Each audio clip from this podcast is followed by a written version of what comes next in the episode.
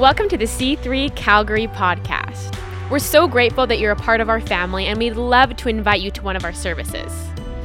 To find locations, times, and more information about our church, visit our website at myc3church.ca or find us on Instagram. Enjoy the message!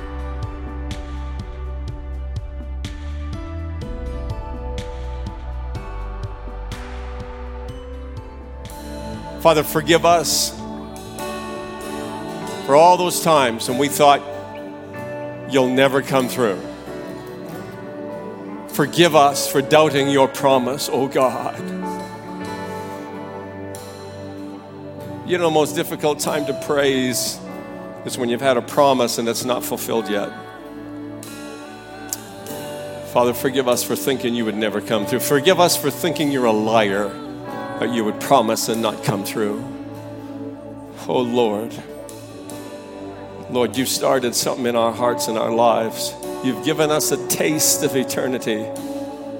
Father, I declare that you will not stop until you're finished. And Lord, we say whatever you need to do, get our attention. Father, today we turn our hearts back to you in the name of Jesus. I used to sing that song when I couldn't breathe. My lungs were unable to work. Lord had promised me that I'd be able to once again sing his praises. And I said, But Lord, I don't have the breath. He said, No, it's my breath in your lungs. so we sing that song, I just can't help think about that time when he promised and he hadn't come through yet. I close my eyes and I say, Oh, it's the breath of heaven.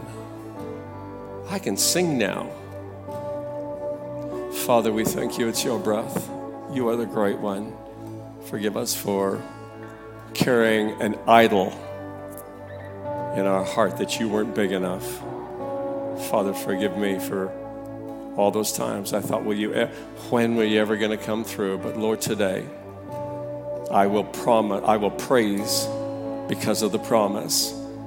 And Lord, time is in your hands and you manifest that in your time because you do make all things beautiful in your time. And I'm okay with that. Finally, in your name, amen. You can be seated. I got a few things in my heart to share this morning. And um, if I don't get through them, I'll just carry on next week. My, um, I'm going to talk about the book of Joel, but when I get reading through that, I was thinking about something my grandpa used to say. He said that you can't shut your ears, but you can always shut your mouth. when you're talking, you're not learning, he used to say. Um, boy, I have a lot of things kind of stored up in my heart, and I want to try to get through them in proper time. First of all, I forget those people that are watching online. So, good morning, Gordon, Joanne, and Tori, and Andre over there in Seattle. Welcome to church. But you're missing out. You should have been here. Do you know it's interesting? Because during, as soon as I came in this morning, I felt the presence of God as soon as I came in here. Um, I mean, it wasn't like a super strong presence, but when I agreed with the presence was here, it got bigger, stronger. It's got stronger ever since. Somebody said to me this week that you know, um, we've been coming to church now for a while we haven't felt the presence of God. And, you know, I said, well, it's funny, many others do.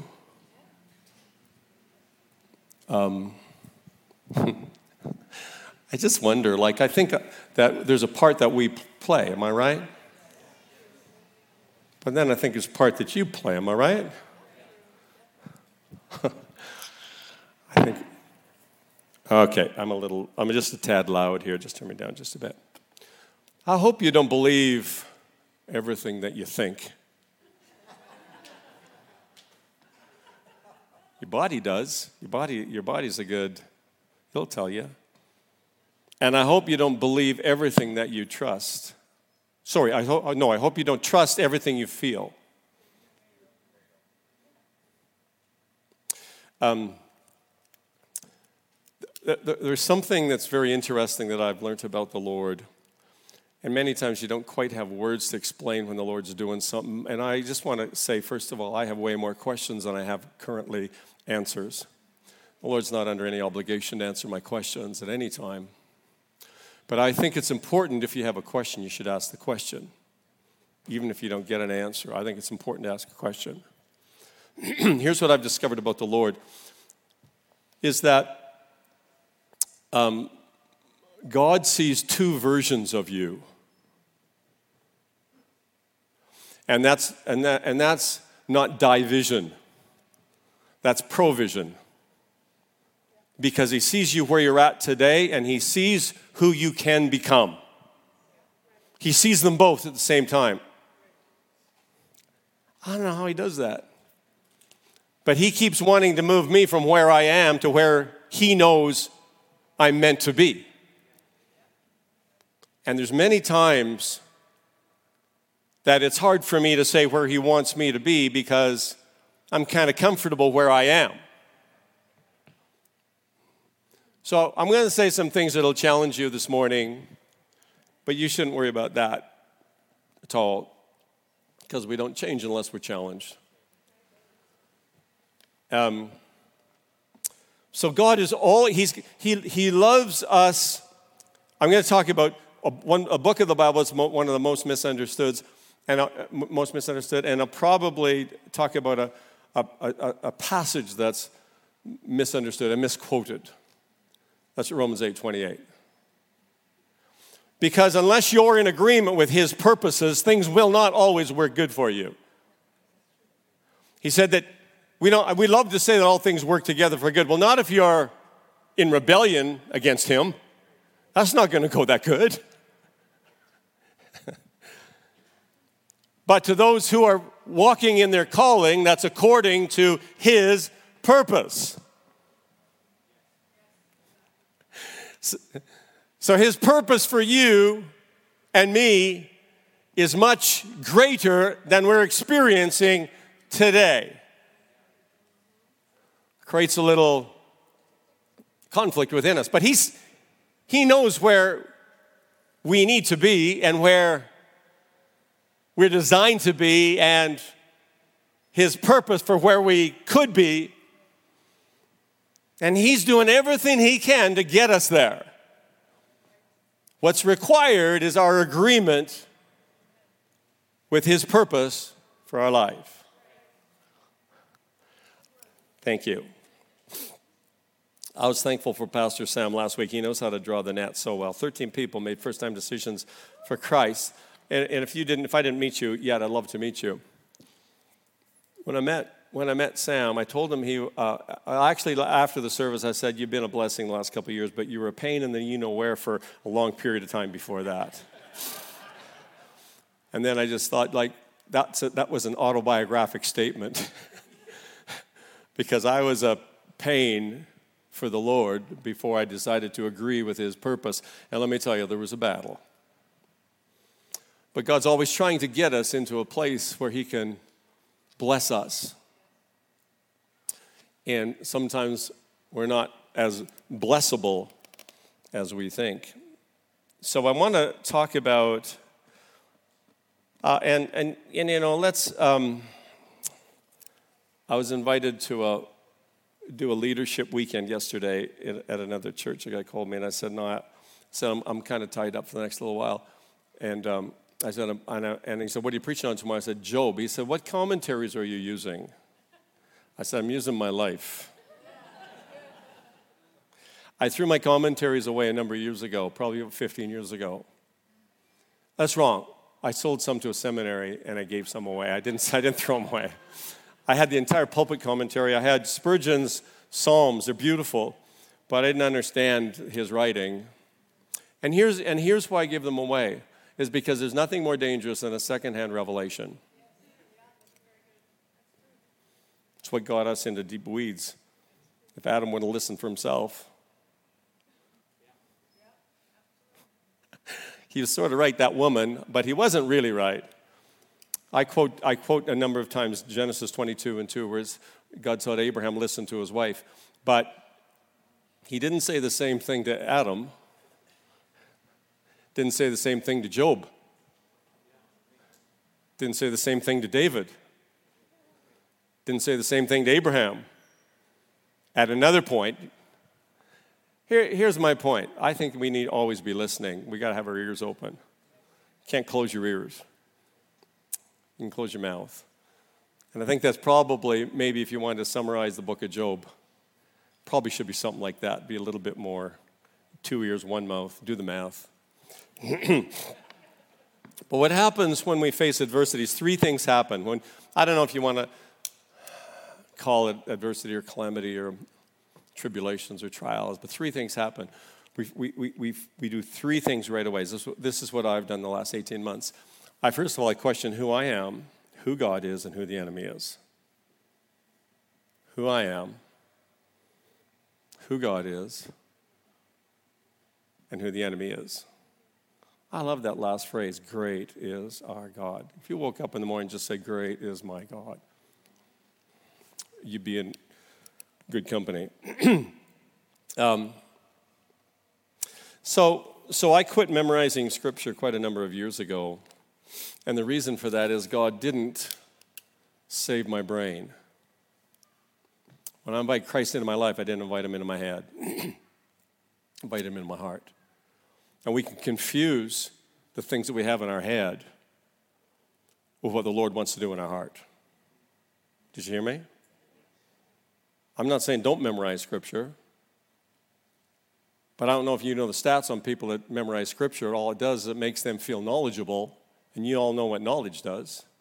Just makes you feel like you know it. I don't want to know it, I want to know Him. That's what Paul would say. I want to know Him and the power of His resurrection. I want to know Him. I want to know about Him, I want to know Him. I didn't come today to share some information with you. I came to minister the word of the Lord to you. It's going to require you to acknowledge that you may not know it all yet. Because if you think you know it all, I can't teach you anything. By the way, neither can God.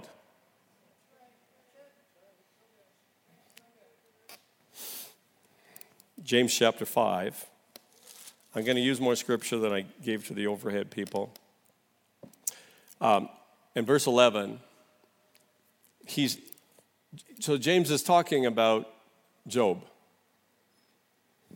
It's not Job, it's Job.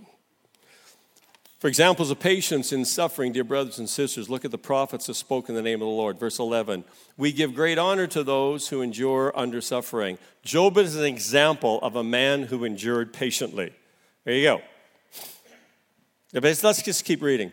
From his experience, we see how the Lord's plan finally we see how the Lord's plan finally ended in good. Why? Because He, God, not Job, He is full of tenderness and mercy.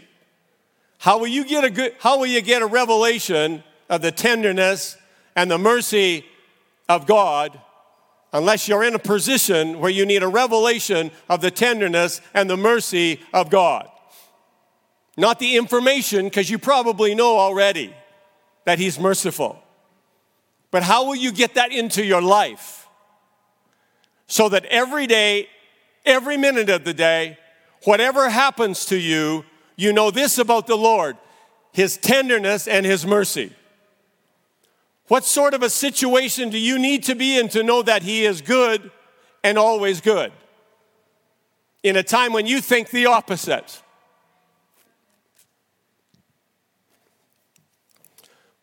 It ended good. Here's what I know about the book of Job it ended way better than it started. Your life can end way better than it started. Your life can get way better than it's going. But it's going to require your cooperation and mine.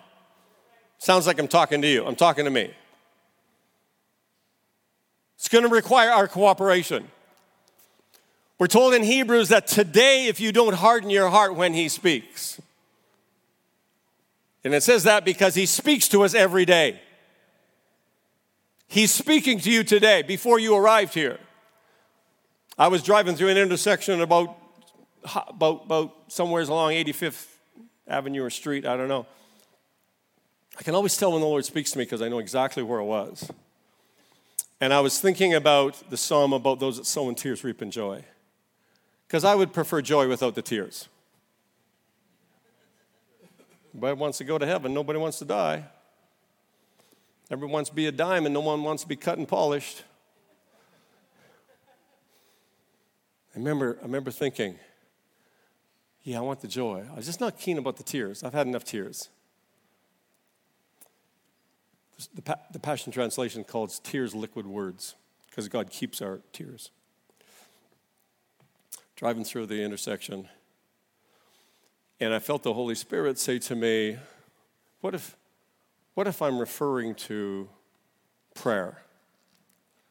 Simple, hey? Those who sow in tears. Those who sow in tears. I wondered, I wondered, how much tears are really in my intercession? I kind of wonder if, if my prayer doesn't touch me, how does it touch the Lord? Sowing in tears. Sometimes we have tears just because we're offended just because we're upset. I'm tempted to say some things today. I don't know. I don't know. I've been the, the emails have been so quiet since other people have been preaching. Help me, Lord. I don't know. Let me just, let me just mosey along and see what happens. I want to take another look at at um, Job. Here's what you need to learn about Job, first and foremost. One of, one of the most important things you know about Job Job was fearful. I don't know if you knew that or not. If you read read it through, you can just read it through once and you can pick that up. And he was a bit superstitious. He said he used to, he used to offer sacrifices just in case his kids sinned or something. He was fearful. And here, you know why he's fearful? Because he was a man that was outside of the covenant. He didn't have a covenant. The book of Job is not one to be compared, compared to a Christian life because you and I have a covenant. Job wasn't even under the Abrahamic covenant. So, so what happened at the fall, people became fearful. He was fearful. He would say partway through, That which I have feared has come upon me. So it's quite a story. Kelly and I went for a little walk. We had our 40th anniversary, and I said, Sweetheart, do you know that 40 is a number of testing in Scripture? She said, oh, Are we done? I was hoping for a theological discussion, but There's things in the Bible. Just listen to me today. You're here to, you're here, to hear, right? He who has ears to hear, let him hear. You got ears. You got spiritual ears and physical ears. You got ears, hear. Now, what Lauren is saying, what the Spirit is speaking to the church. He's saying some things to the church. He's saying, I think what he's saying to the church is, I've had that, that, that I wish they'd wake up because the churches are filled with Christian narcissists we think it's all about us. I'll, that's just the beginning. That's just the baby toe I'm stepping on now. That's a baby toe. But there's things in the Bible. When is the Bible not true? When it's taken out of context.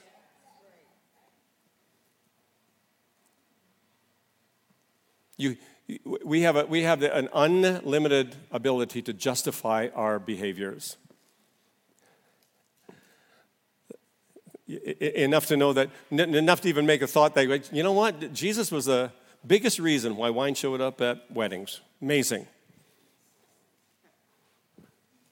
We have an un, un, unlimited ability to justify our actions, and then what we'll do is we'll take scriptures until we find one. You see? That's dangerous, man.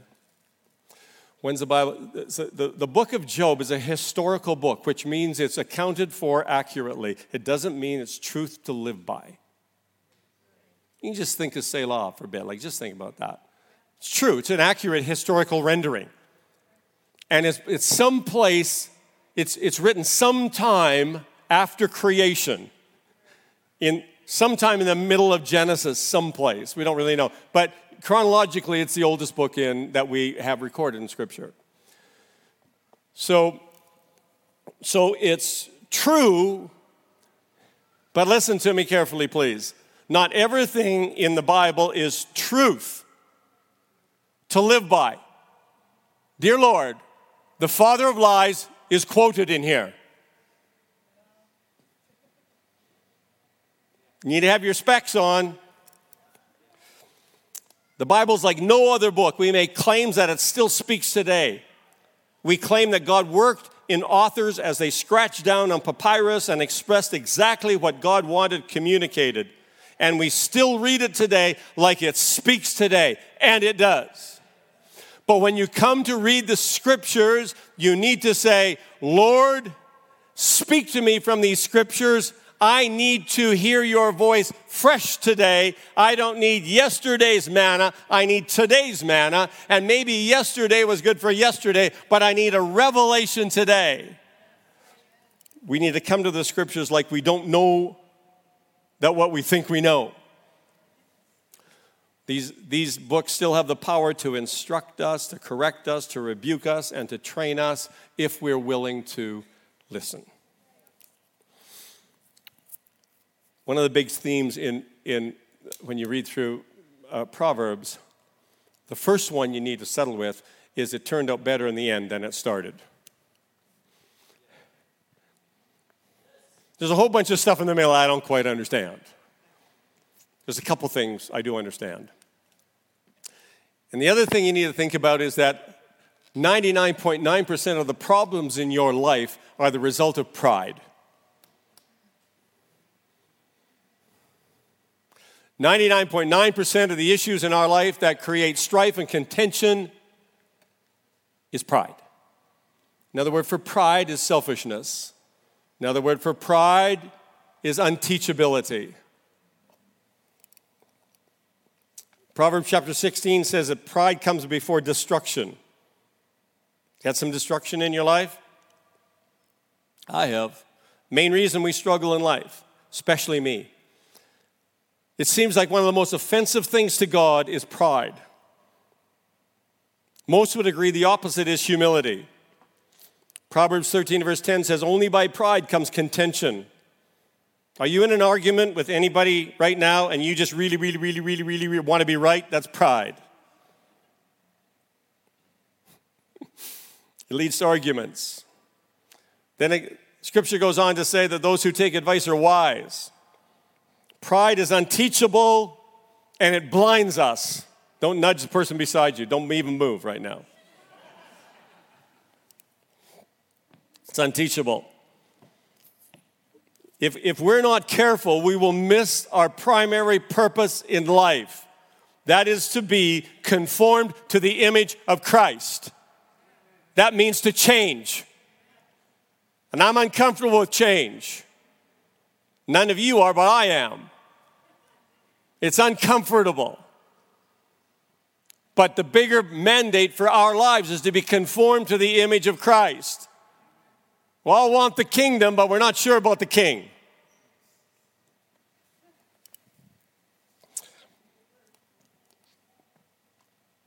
I've, I've recently had an incredible brush. Let me say, uh, uh, um, karate chop to the throat with pride. I, I didn't know that tears could flow from that deep a place. But I needed to be confronted.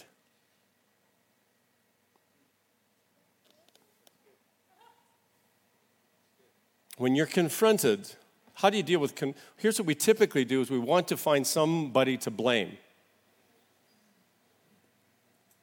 I'd rather live in a place of mystery and unexplained circumstances than attribute to god a lie, a lie that's not in line with his character. Situation theology is what we, we change our theology to fit our circumstance rather than change our circumstance to conform to the image of Christ. Starting to feel it. By the end of the ordeal, Job had a revelation of God he never would have had from the beginning. Chapter 1, I'm just going to read a few passages and then we'll preach for a bit, like to.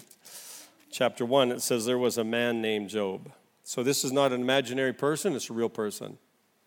It's not a, not a made up person, it's a real person. He lived in the land of Uz. It's, some, it's, play, it's northeastern Palestine between Damascus and the Euphrates. It says he was blameless and a man of complete integrity. Whoa, nothing. Um, it says that Bible, the words are getting smaller every week. I got, I got a whole bunch of Bibles that have been given to me. A bunch of them are in large print. Thank you. This is my old one. I love it so much because I know where things are, but dang, I need extensions on my arms. He owned 7,000 cattle and 3,000 camels, 500 teams of oxen, and 500 female donkeys. Oh, he employed many servants, and he was, in fact, the richest person in the entire area. Every year, Job's sons had birthdays. They invited their brothers and sisters to join with them for a celebration. On these occasions, they'd get together and eat and drink. When the celebrations ended, sometimes they lasted several days. Job would purify his children. He would then get up early in the morning, offer a burnt offering for each of them. For Job said to himself, This is a thought. This is what he thought. Perhaps my children have sinned and, been, and have cursed God in their hearts. This was his regular practice. I don't think there's anything wrong with that. I have, I have one of my adult children here today. I, I pray every morning for them and the grandkids. It doesn't seem like anything's wrong, except he didn't have a revelation of who God was. And he never had a revelation of who the enemy was. He didn't know what he was fighting against. You and I have a revelation of who we're fighting against. Um, he um, says an example of a man that in the end he was full of, that he knew that God was full of tenderness and mercy. Many have heard about Job. They've heard of his patience, they've heard of his daughters. For most of us, we don't understand the big story, myself included. But what's really important, the big issue, is we confuse the covenants. This was a man outside of the covenant. Even Abraham was promised protection because of the covenant he was in. Um, and, but don't you know, you and I, you read chapter 8 of Hebrews, you know, you and I are under a better covenant. So when people compare my life to Job's, I thank them, but I know that for a follower of Christ, we are under a better covenant than Job was ever under. He knew about he didn't, he, he didn't know about the enemies in the heavenlies, and he didn't know about the prince of power of the air, but he had a, a, a, some understanding of God, some knowledge of God. But by the time you get to the end, and, and, and this is my contention, you don't need to do this you don't want to, but I don't think we should be quoting anything before chapter 38 of Job, because he got schooled in chapter 38. The Lord asked him 77 questions it's like speed questions. It's so cool. I don't have time to read them. Read them when you get home this afternoon. It's so cool. Some of the stuff that he asked them. And, uh, and then you read chapter 39, it's like Richard Attenborough's commentary. Were you there? When the crocodiles, if we look at them on the beach, on the beach, and their tails, they move so swiftly, the crocodile. He uses the word leviathans. It probably was a sea monster of some kind, who knows. Uh, and then by the time uh, you get to chapter 40, the Lord says to, he says to Job this, okay, get yourself a cup of coffee, get comfortable, get a cozy chair. He actually, in the, in the New Living, he says, brace yourself. Who is this who's darkened my counsel? I love that. Well, here's what happened. He, God was about to give him a revelation about who he was. Do you know what? You know what's happened to me this last year? No, no, no. I don't mean the stuff. I've got a new revelation of what God's like. That's why I can sing great. Great. I haven't seen the outcome yet. I've had so many prophecies about double portions. I'm going to start prophesying over people like Joe. I really feel that was a fresh word for him, though, today. Uh, so you know what? I, but but I, I'm starting to go. Oh, man, I sure wasn't happy when stuff started to happen this year. Last year, 18 months ago, I wonder how long it's going to take. You can always slow down the process of God, you can't speed it up. And he's, on a, he's in a process of every one of your lives, taking you from where you are right now, from where you were called and purposed to be. Some of you understand and you respect that process. Other of you is like me, we fight it a little bit because it's uncomfortable. It says, it says in, um, you, can, you, you probably should read this, but who is this who questions my wisdom with such ignorant words? Brace yourself because I have some questions for you and you must answer them. He's getting schooled. This, is this is, uh, it's one of the biggest challenges of our life. It's what happens between the promise and the manifestation. And here's what happens people give up. I see people dropping out of church because they said, well, you know, God didn't, He said He was going to do this and He didn't do it. Oh, yeah. How, how long did you give Him? How much time does He need to get a hold of your heart and begin to change it? I never ever thought I'd give thanks for what's taken place this year, but actually, I'm instructed to do so. We're not Christian masochists. We don't thank Him for what's happened. We thank, it says that we're to thank Him in I'm to thank Him not for what happened, but for who He is. Uh, maybe nobody's relating to what I'm saying. I'm just about to. I just, just, just brace yourself, because I have some questions for you. Um, Job quoted this. He, he said he said this. The Lord, and this is very that we use this. We sing this. Oh, well, let me just read it. Well, I got my Bible. You got your Bible? You can read it in chapter 1, verse 21. Uh, I came into the room uh, naked, sorry, in the room naked. I came naked from my mother's womb. came into the room naked. What? and I will be and, and, I will be stripped of everything when I die. The Lord gave, gave me everything I had, and the Lord has taken it away. This isn't Jesus quoting that. Somebody feed Phil. this isn't Jesus, it's Job. This isn't Jesus. For God so loved that he gave.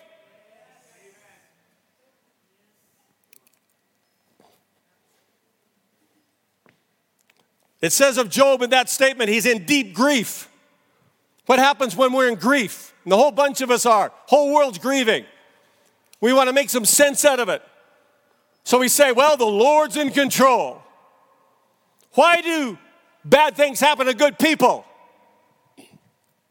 Because we don't understand the covenant we're under. We're under a covenant of healing.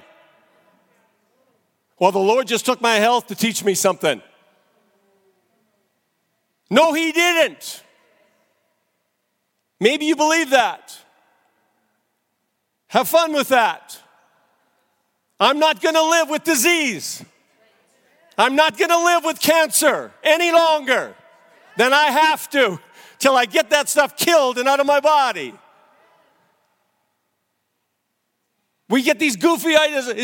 This is the same as like saying, Well, I think the fireman lit the fire. There's, there, funny thing, they're at all the fires.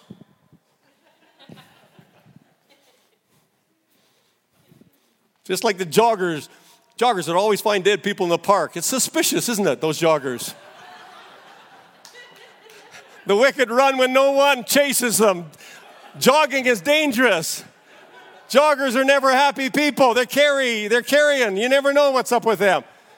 Come on, get a grip, people. Firemen never started by fire, and neither did God. God was not in the fire. If you want to believe that, you go ahead, knock yourself out. He was not in my fire, and He's not in your cancer. Jesus provided a better covenant. I have to yell, apparently. Sorry. It gets. Uh, Job, what you, you gotta if you if if you and he, and he says this and then he says this and I wrote in my Bible in red it said, In all of this, Job did not sin by blaming God yet. That's what I wrote in yet. Because when you read the next 37 chapters, you find that he's accusing and blaming God because he didn't know how to deal with his stuff and he doesn't have a revelation that praises the highway.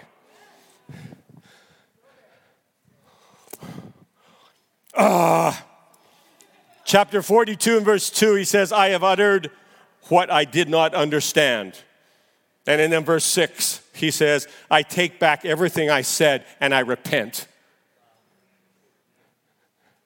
Don't be quoting chapter 1 and verse 21 until you read the whole book and realize that he said, Okay, I guess I didn't know you after all. I want you to read the whole book. The, does the Lord give or does he take? Don't answer. My Bible says he's a giver of all good gifts. That's what my Bible says. That's what my Bible says. I'm reading further on than Job. It's big because when things go off the rails, we want to blame somebody to justify our discomfort. I think we show the nature of God within us when we give, because He's a giver. Church, um, if you believe God's a taker, then you know what you're going to do is you're going to take. We welcome everybody to come and drink the river of life freely every week. About 7% of people in evangelical churches in North America tithe, 10, give 10%. I think that's went down to, from the survey last year in North America, I think that's went down to uh, uh, right around 4%. I, I, don't, I don't know about your revelation for tithing or not. But if you have a revelation of God as a taker, what you'll always do is you'll come and take. Our church runs on about 11% of people consistently giving. That, we need a revelation of God as a giver.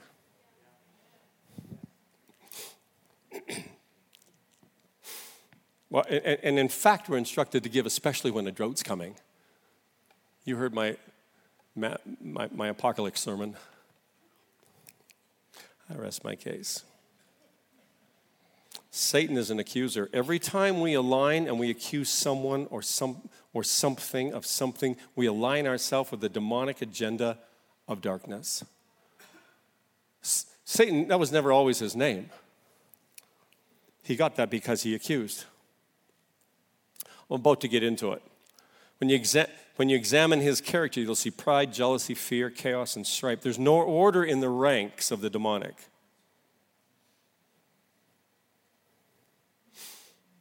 I don't think so. The, the myth or the deception goes deeper than that. Some even think he's the Lord of hell, ruler supreme. He tried to torment Jesus. Have you read about that? Jesus took the keys. Are you ready? Those keys were taken. He couldn't touch him.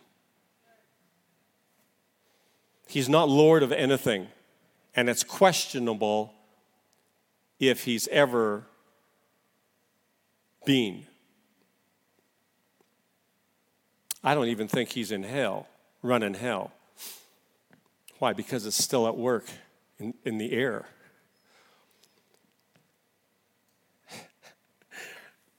There's going to be a day where he's going to go to the lake of fire and he's never going to get out again. Did you know that? but I'm, gonna, I'm, gonna, I'm, gonna, I'm not going to sum it up for a minute. Give me a little bit more time. He doesn't even torment people in hell, he's tormented. Step on anybody's toes yet? You can think differently if you want. Dualism presents a tug of war between God and the devil that leaves man helpless, a victim, to be trapped between two superpowers. This does two things it denies the finished work of Christ and it minimizes the position of mankind. I'm talking about the enemy. He's not wise, he knows he can't win. He's not wise, he knows he can't win. Yet he continues to try. There's no creature that's ever been created that's more prideful, selfish, and unteachable. The most common disempowering myth about Satan is a belief that there is a life and death struggle with God over the world.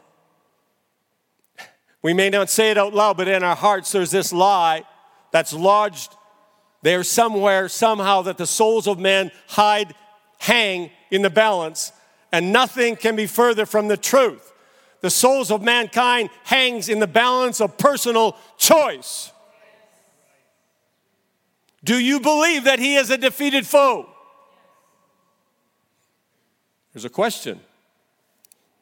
I, I, never, I never heard the conviction because there's a question. the outcome of the battle between God and the devil was determined when Jesus Christ rose from the dead and stripped him of all of his power. The most accepted theories deny the Word of God and the completed work of the cross of Jesus Christ. What we know is he was not originally like he is today. He was not the accuser of the brethren. He was not always the one who was attempting to overthrow the throne of God. There was a time when he was a cherub created by God, and Ezekiel chapter 28 says he was called the anointed cherub. He is not a rival creator, he can't create. There is not a fight between two rivals wrestling for the destiny of mankind because there's no equality of power. There is one who holds the power, and it's not him. The word Satan means accuser. But I don't know if you read chapter 12 of Revelation, but it says the accuser of the brethren is now cast down. He no longer has access to the throne room to be accusing you before God. Jesus said, I saw Satan fall like lightning. He is no longer up there accusing you before God. But you have a fallen nature that if you're not careful, you'll confuse the, the, who's the enemy is. I'll tell you, look in the mirror and you'll see who your enemy is. Carnal Christianity.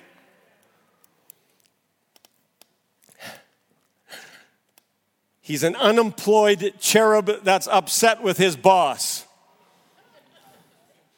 Any authority or position of power is gone unless he can deceive you into thinking he's big and powerful.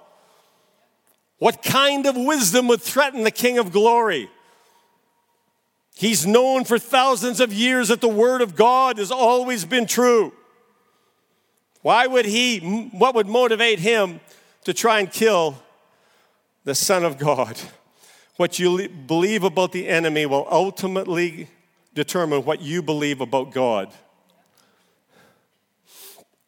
Matthew 28 says, All authority on heaven and earth is given unto all authority. There's, there, is def, there is no definitive room to question Satan has no authority. There's nothing you and I could do to reinstate him. Nothing will give him back his power unless Jesus decided to do so. If this doesn't challenge your doctrine, just keep listening for a minute. Don't diminish the work of Christ and don't diminish your authority. If you do, you will become a victim. Why do, good, why, do bad, why, do, why do bad things happen to good people? Because we don't understand our covenant. Why do, why do bad things happen to good people? Because we don't understand our authority. Why do bad things happen to good people? Because we don't understand that Satan's a defeated foe. Yeah, yeah, there's a tussle going on. I get that.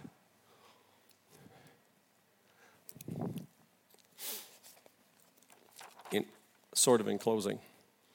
Romans chapter 8, verse 32 He who did not spare his own son, but delivered him up for us all, how shall he not with him also freely give us all things? Is he a giver or a taker? He's a giver. I don't know about your experience, I know about mine. I've lost a bunch of stuff. All, all loss is, is temporary. Sure, there's been some crushing Sure, there might be a battle. Sure, there may be some dark days, and believe me, I've looked into the dark night and realized that's the condition of my soul. But until you take a stand for who you are as a child of the Lord, of the angel armies of heaven, the, the enemy of your soul will continue to try and taunt you and deceive you into thinking he's all powerful. That you are seated with Christ And, and, and get this, I sometimes, when I don't feel like I, I don't know how to intercede anymore, I remember a promise from Hebrews chapter 7 there was one who was interceding for me. Job didn't have anyone interceding for him. We need people interceding for us, but my, the great intercessor is interceding for you and I. No, no, this is, this is really good news. Uh, the best intercessors in the world don't know how to intercede like Jesus. You were seated in Christ. He's interceding for you. And he will not take any sass from a former employee because he's hoping that you will take him at his word and believe that he came once and for all to remove the power of sin. You just I just can't read Hebrews chapter 8 and 9 without wanting to get up and shout a little bit. This is that just think how much more the blood of Christ will purify your hearts from deeds that lead to death. Just think about that. A little further down, he came once for, he came once for all time at the end of the age to remove the power of sin forever. Do you want to know? You want to know that here? I'm just trying to help us. Sin is not that big of a deal, but your your mindsets and your belief systems are a big deal. I can, you can get sin, can get under the blood and get delivered in a nanosecond. But the, but the way that we think about who we are, who Christ is, who our enemy is, that takes the power of heaven to move. And, he, and then he says, I love this because he says he's not going to remember it anymore. I love that. Thank you, Lord. And so also Christ died only once as a sacrifice to take away this, our sins forever. Sin's not a big deal. Don't make it a big deal. Just get off up your good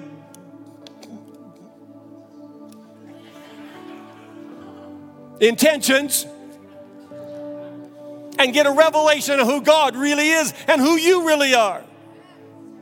No, no, but begin to talk about it as you're in the shower, in your car. Today, when He speaks, you don't harden your heart.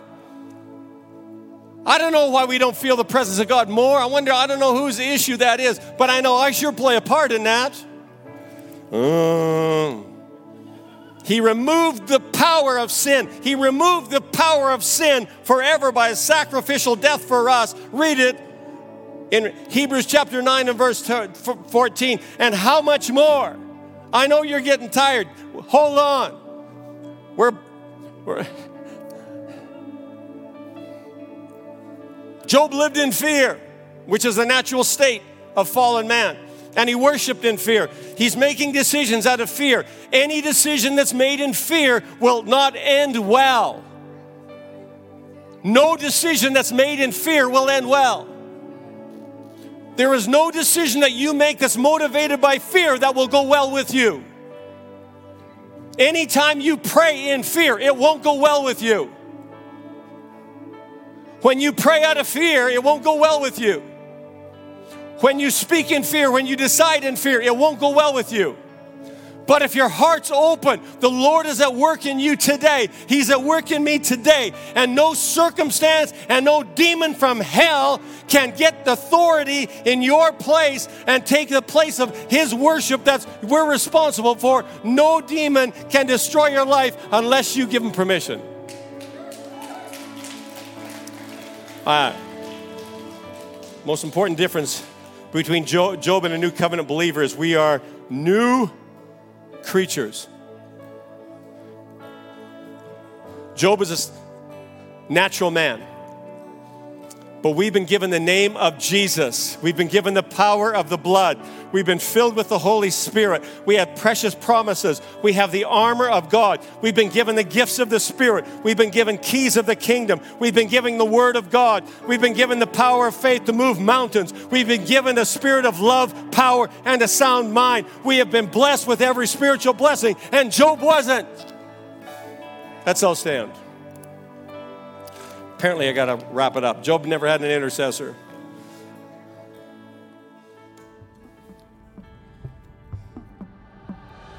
Thanks for listening.